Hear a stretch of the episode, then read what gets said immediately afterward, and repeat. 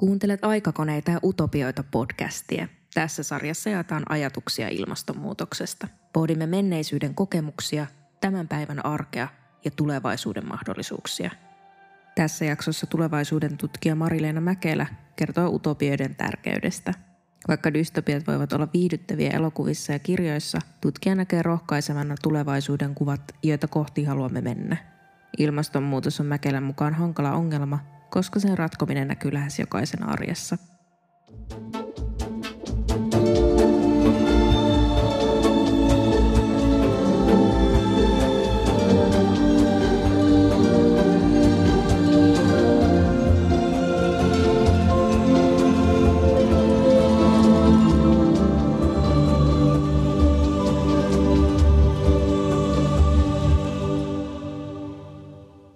Tulevaisuuden tutkimuksen tarkoituksena on niin kuin kerätä tietoa tulevaisuudesta ja sitä kautta luoda tämmöisiä niin kuvauksia niistä vaihtoehtoisista tulevaisuuksista, mitä meillä on.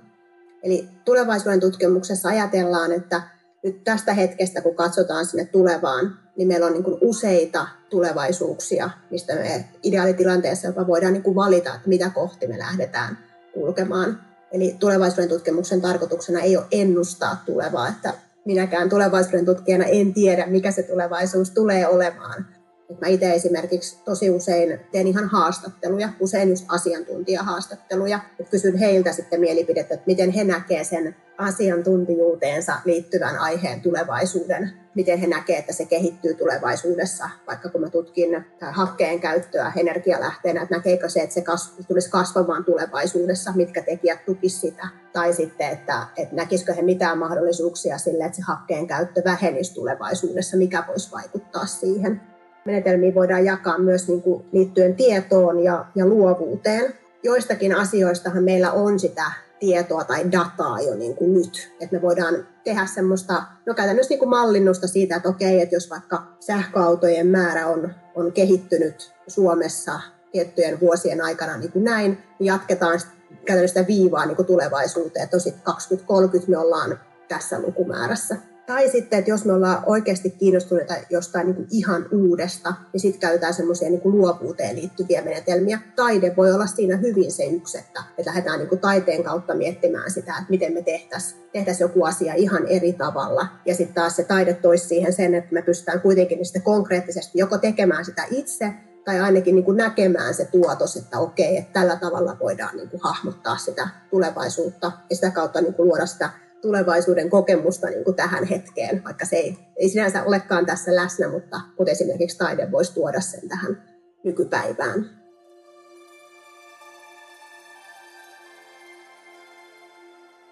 Tulevaisuuden tutkimuksessa mua kiinnostaa erityisesti tulevaisuuskuvat.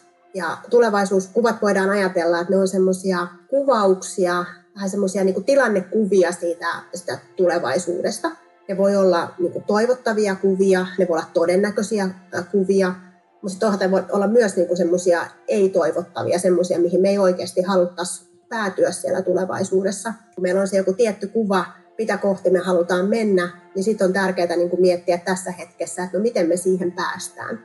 Mitä, mitä päätöksiä se meiltä edellyttää, mitä niin kuin ihan, ihan käytännön toimenpiteitä me sitten tehdään, mitä me muutetaan tässä nykyisyydessä, jotta me päästään siihen tulevaisuuteen, mikä me halutaan. Ja siis utopiat on mun mielestä niin kuin tosi tärkeitä, niin kuin, jos ajatellaan, että utopia on sellainen, että se vaikka yhteiskunnassa niin kuvaa sitä unelmayhteiskuntaa, se missä niin kuin kaikilla on hyvä olla ja, ja meidän niin kuin homma toimii, meillä ei ole niin kuin suuria ongelmia esimerkiksi.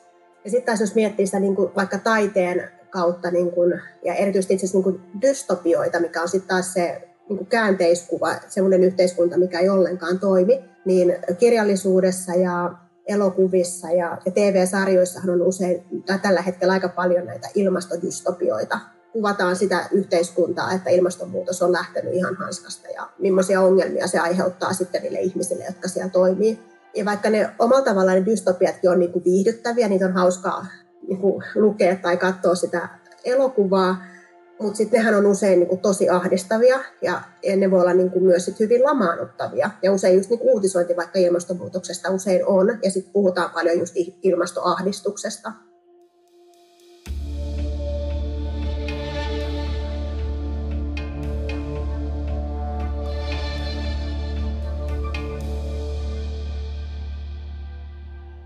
Historia on, tosi tärkeä osa myös niin kuin tulevaisuuden tutkimusta. Eikä meidän pitää niin kuin ymmärtää se nykyisyys, mutta sitten toisaalta myös se historia, että miten me on tultu niin kuin tähän nykytilanteeseen, jos se ilmiö on sellainen, mistä on sitä historiatietoa, tilastoja tai mitä se sitten onkaan, niin käydään niin kuin läpi sitä ja katsotaan, että okei, millaisia vaikka trendejä me voidaan tunnistaa sieltä, sieltä menneisyydestä, ja sit, että jos se jatkuisikin sitten samalla lailla, niin miltä se tulevaisuus sitten näyttäisi. Mä itse ähm, olen kiinnostunut erityisesti niistä megatrendeistä.